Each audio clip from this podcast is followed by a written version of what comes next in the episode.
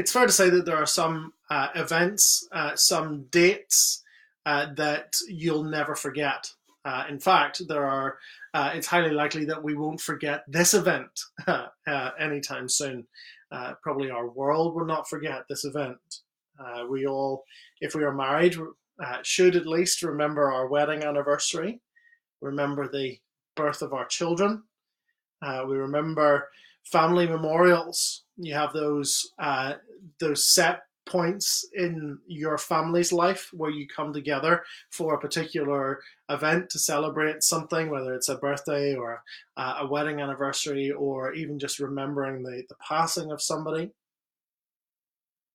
There are some events that are so earth defining that it is uh, impossible to forget. In fact, nobody should forget them.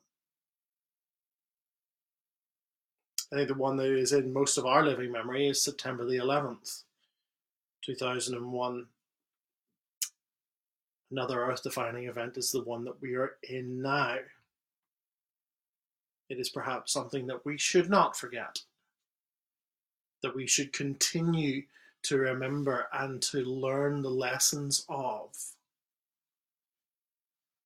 This morning, in the passage that Duncan read, we are remembering an event that the people of God should never forget.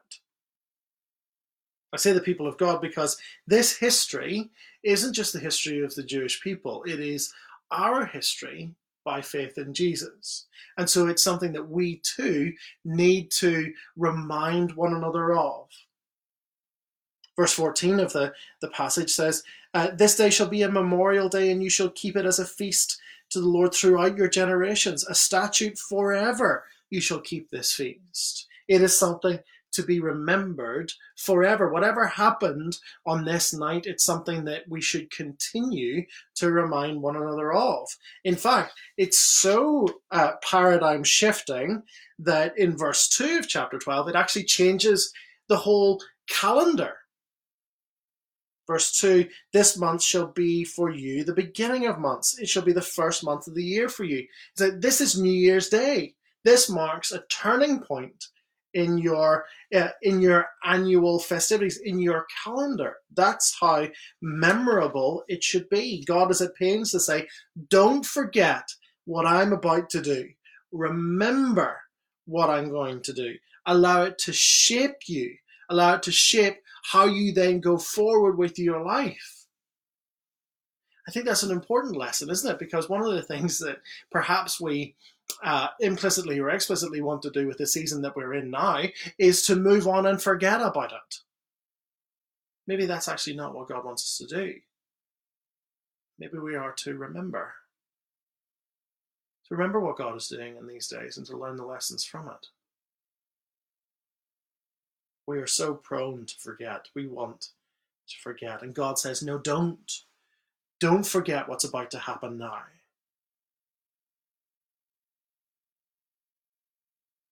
What does He want us to remember? What does He want us to not forget?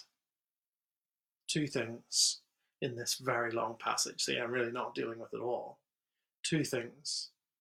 Never forget that God can be trusted. Never forget that God can be trusted. That's the first thing.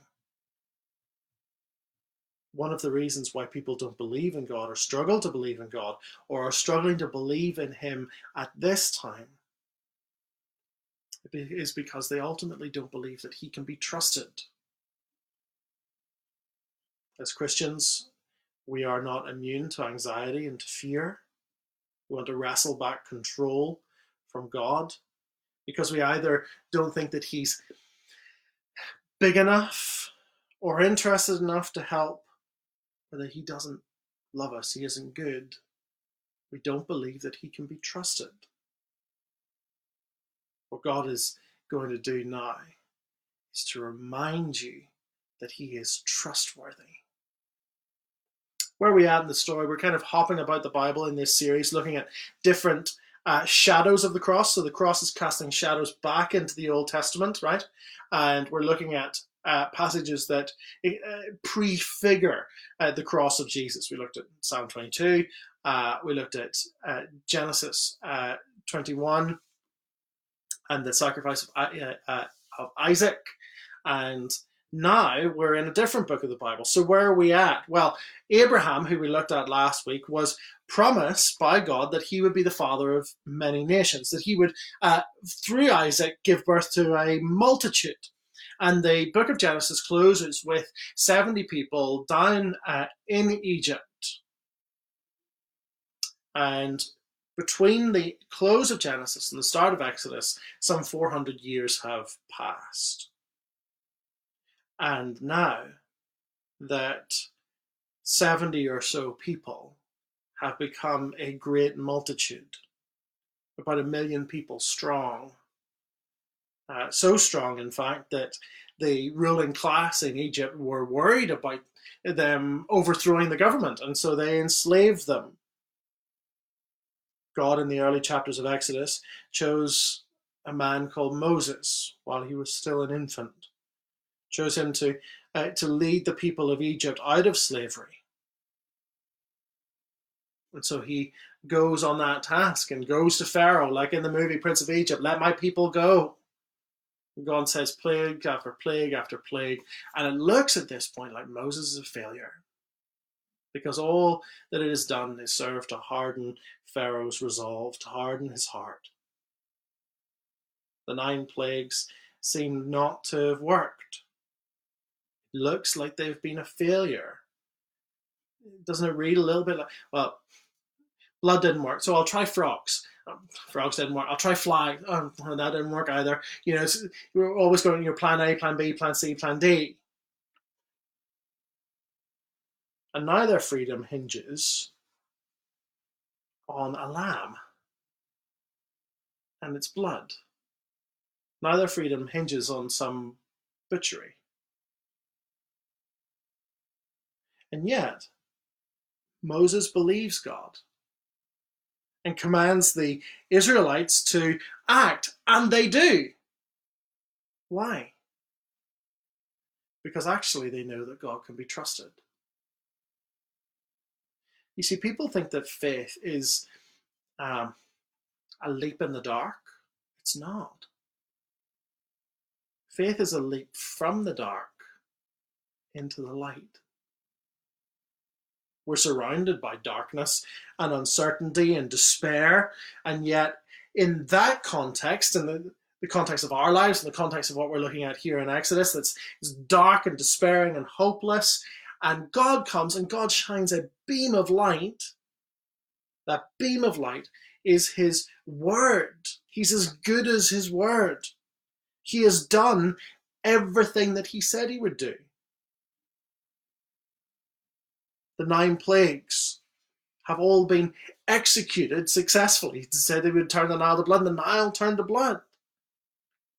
They had nine good reasons to put their faith in God. The nine plagues, you see, weren't actually solely for the Egyptians. It wasn't solely so that uh, Pharaoh would release them. No, the nine plagues uh, were for the people of God. The nine plagues were for the people of God so that when it came to the tenth one here, when it came to the Passover and to the shedding of the blood of the Lamb, they would look back at, at what God had done in nine past uh, instances and go, actually, God has done it in each of those times. And so let's trust Him now. They were for the people of Israel to show them that God can be trusted. Because our God knows that our, our hearts are trembling and that we need to look back and see things in order to be able to trust God now. And so the Lord tells them to take a particular lamb and to slaughter it in a particular way at a particular time of the day and to take its blood and to paint it on the doorposts of their houses. And their response is, because they've seen his past actions, that they trust him and they act. That is, they had faith. That's what faith is, in fact. Faith is the action taken on evidence driven by conviction. Let me say that again. Here's what faith is faith is the action taken on evidence driven by conviction. The people of Israel had seen how God had acted in the past, had seen that he was trustworthy. And so they placed their trust in him and they acted by painting the blood on the doorposts. And that action was an act of faith. The nine plagues were evidence that gave rise to the conviction that God would do what he said, and so they acted on that basis. Plague 10 was always going to happen. It wasn't, you know, um, you plan what's the tenth letter of the alphabet? Uh, the alphabet. It wasn't that that number or that letter plan. It was always going to happen. And the preceding nine plagues weren't primarily for the Egyptians; they were for the Israelites, so that they would trust God's commands and sacrifice the lamb at twilight. It's no different for us. Faith in God in the everyday, in the season that we're in, during this isolation and uncertainty and fear and death around us, faith in God is choosing to trust Him based on His past trustworthiness, on His proven faithfulness. That's why we are never to forget this. That's why we're to see this as part of our history. So, are you struggling to trust God right now?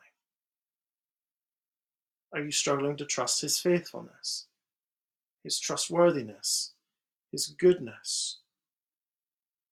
We look to His past actions in order to see that He can be trusted, and we stand at a better vantage point because we look to the cross of the Lord Jesus. We look to the empty tomb, what we'll be celebrating next weekend. We look to the one who died and now is alive. And that gives us confidence that renews our faith. It's worth noting, though, as well, that God is not just proving his trustworthiness, he is also proving to everyone, Egyptian and Israelite, his superiority. Look at verse 12. In verse 12, he says, For I will pass through the land of Egypt that night, and I will strike the firstborn in the land of Egypt, both man and beast. And on all the gods of Egypt I will execute judgments. I am the Lord. It really is worth remembering and reflecting upon the fact that our God will suffer no rivals. He's executing judgment on the gods of Egypt, those things that the Egyptians trusted, and I'm sure many Israelites trusted as well because they were part of that culture too. He's showing them those things can't save you. Those things won't give you the security and joy and comfort and hope that you're looking for. Ra, the sun god, I'm going to block him out. You worship the river Nile. I'm going to, it's going to stop refreshing you. I'm going to turn it to blood. You worship Set and Anubis and all of the gods. I am going to bring them all crashing down because they cannot save. What is God teaching us?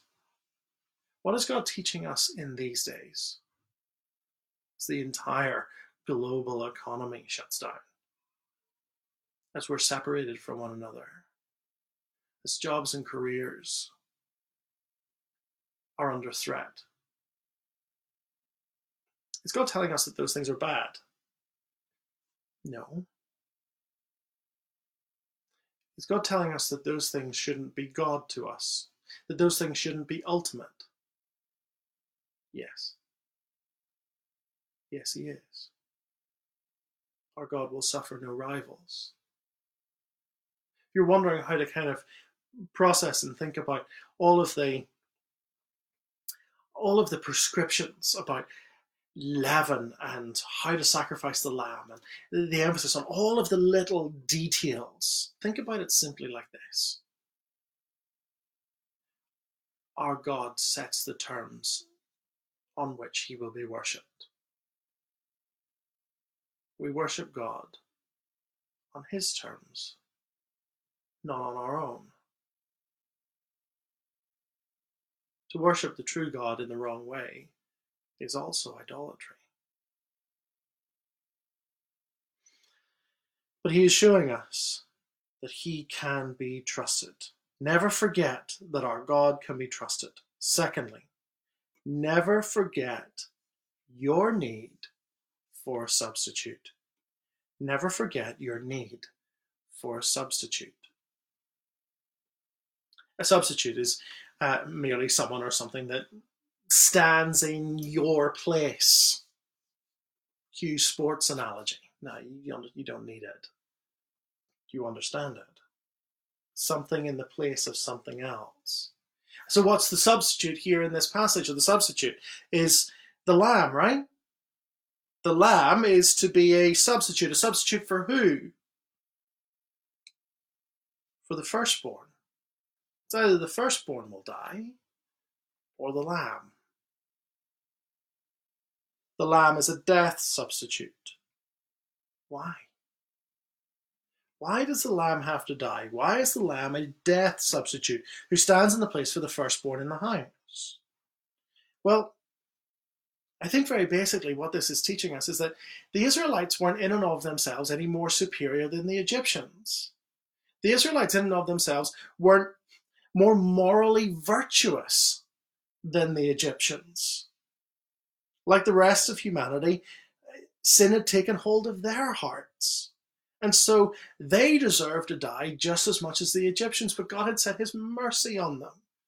And so had given them a way of salvation. And that way of salvation was for God to provide them with a substitute. That's what I think uh, God is communicating in verse 13 when he says, The blood shall be a sign for you and on the houses where you are. The blood shall be a sign for you. Not primarily the angel of death, really. The angel of death knows where they are. God knows where they are. God knows who, uh, you know, what an Israel, Israelite household is and, and where an Egyptian household is. No, the blood was to be a sign for them. A sign of what? A sign that sin always leads to death.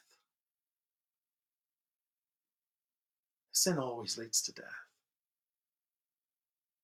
And they have a need. They need to have their sin dealt with. And it is dealt with by the Lamb. God is graciously providing them a way to live. Likewise, we are no better morally. We're no more morally superior than our friends, family, co workers who don't know Jesus. We're just beggars telling other beggars where to find bread, aren't we? We're clinging to our substitute. The substitute had to be perfect.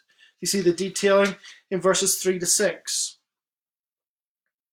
Tell all the congregation of Israel that on the tenth day of the month every man shall take a lamb according to their father's house, a lamb for a household.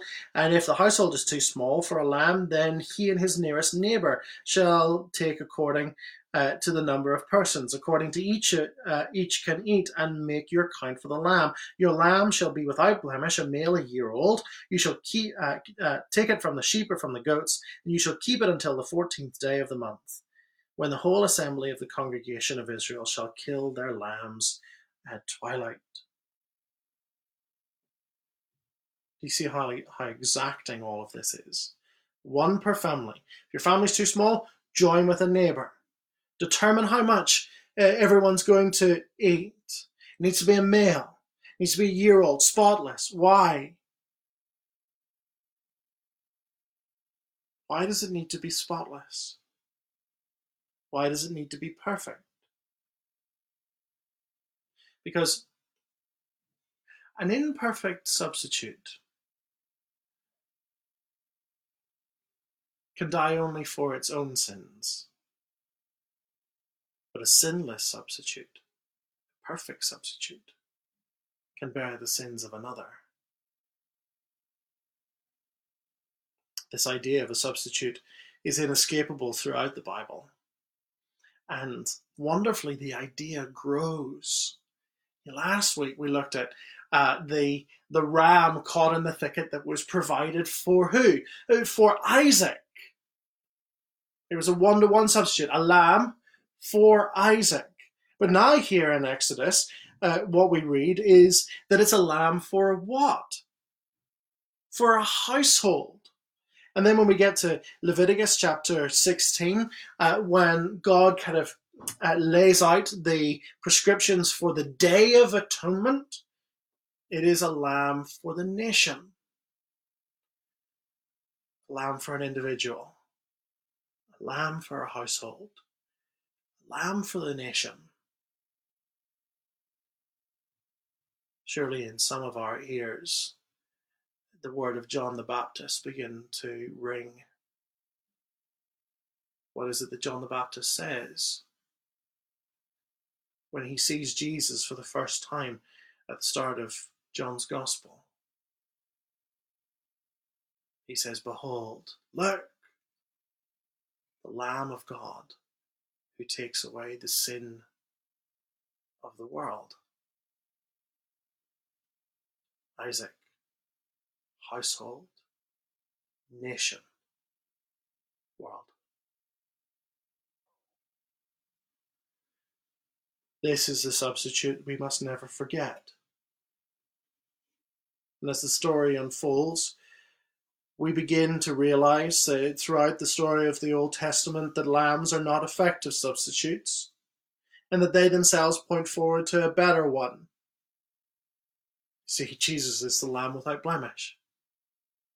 He is therefore able to be that sin bearing substitute. It is his death that we are to remember. It is His shed blood that we take refuge uh, behind. It is His sacrifice that causes God to pass over us. And so we are spared judgment. We've been transferred, as Peter would say, out of the dominion of darkness into the dominion of the Son whom he loves. But through him we have redemption, the forgiveness of sins. This is something that the writer to the Hebrews in the New Testament understood when he said that the, bull, the blood of bulls and goats could never take away sin. How do we know that the blood of bulls and goats could never take away sin? Well, Hebrews gives us the answer. We know that this sacrifice, the sacrifice of lambs and bulls and goats, could never deal with sin because they had to keep on doing it. But when Jesus came, he died once for all. That full, perfect, and sufficient sacrifice. He is the one who liberates us. Not from slavery to an economic power, not from Pharaoh, but from our greatest enemies from Satan and from sin and from death. He liberates us from those and brings us into relationship with our God. People talk often in vague terms about faith these days. I'm a person of faith. Or I don't have very strong faith. Come back to the night of Passover. What saved the Jews? What saved the people of Israel at Passover? D.A. Carson gives us a helpful illustration. He says it this way He says, Imagine in the night before the, the Passover in the land of Goshen, which is an area of Egypt where uh, the Israelites were, uh, were based. Imagine a conversation that take place that takes place there the night before, where one uh, Jewish dad says to another Jewish dad, "Well, are, are you are you nervous? Are you nervous tonight?" And the other one says, "Well, what is there to be nervous about? Did you do what God commanded? Did you sacrifice the lamb at, uh, at twilight? Are you packed up? Are you ready to go? Have you painted the blood on the doorpost and on the and on the lintel? And the other guy, well, yeah, but it's still scary. I've just got I just got one son. You you've got you've got many children. I, I'm a, firstborn too. It's scary though, isn't it? Of course, I've painted the blood. I'm not an idiot. Are you not worried? And the other dad looks and says, Bring it on. I trust the promises of God. And then Carson asked the question that night, which of the Jewish families was saved?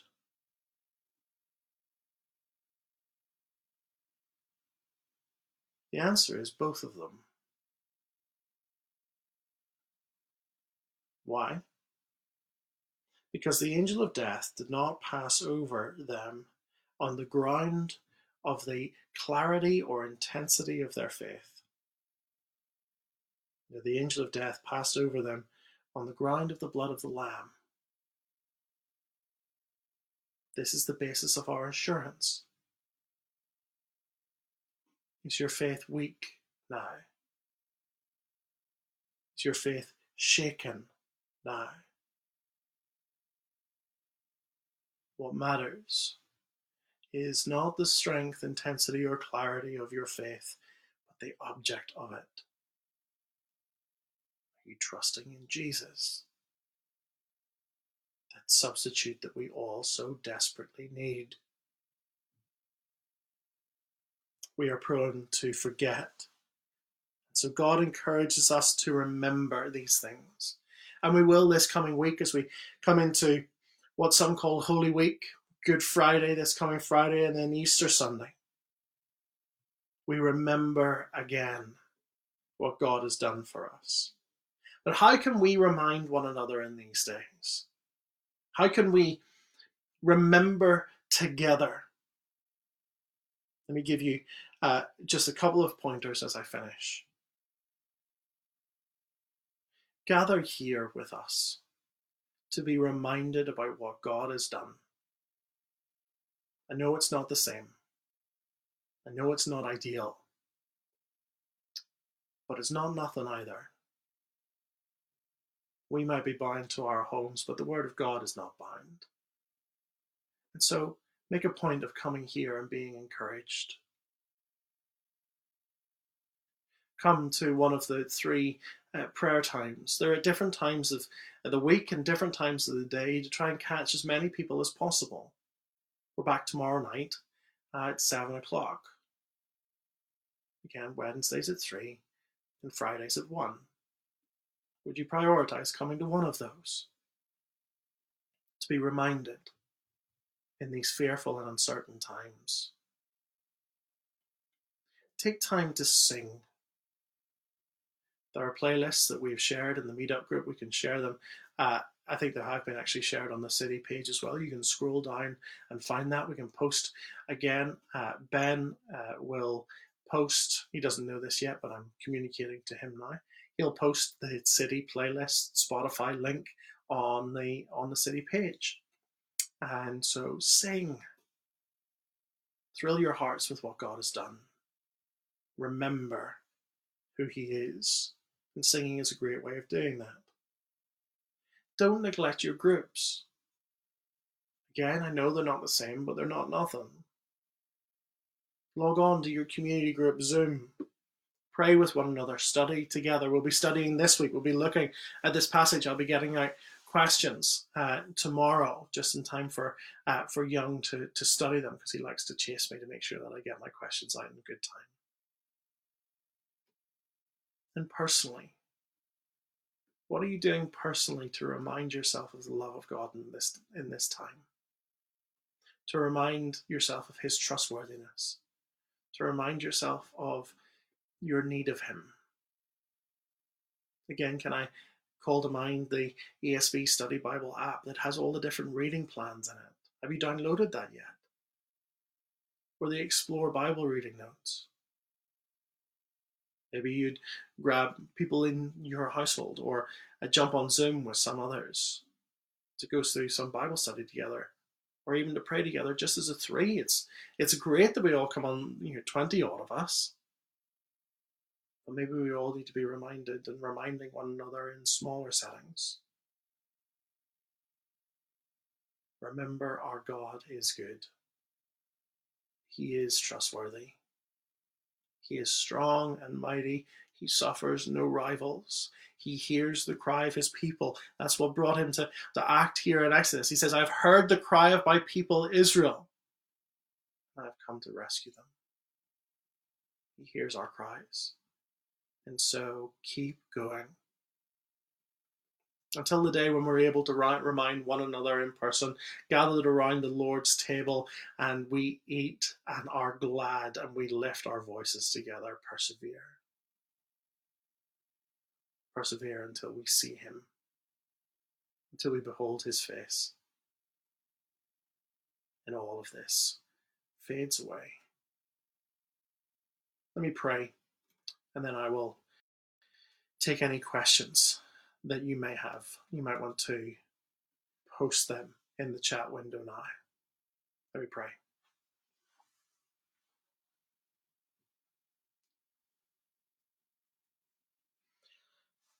Our Father, we do thank you that you are trustworthy, that you are good,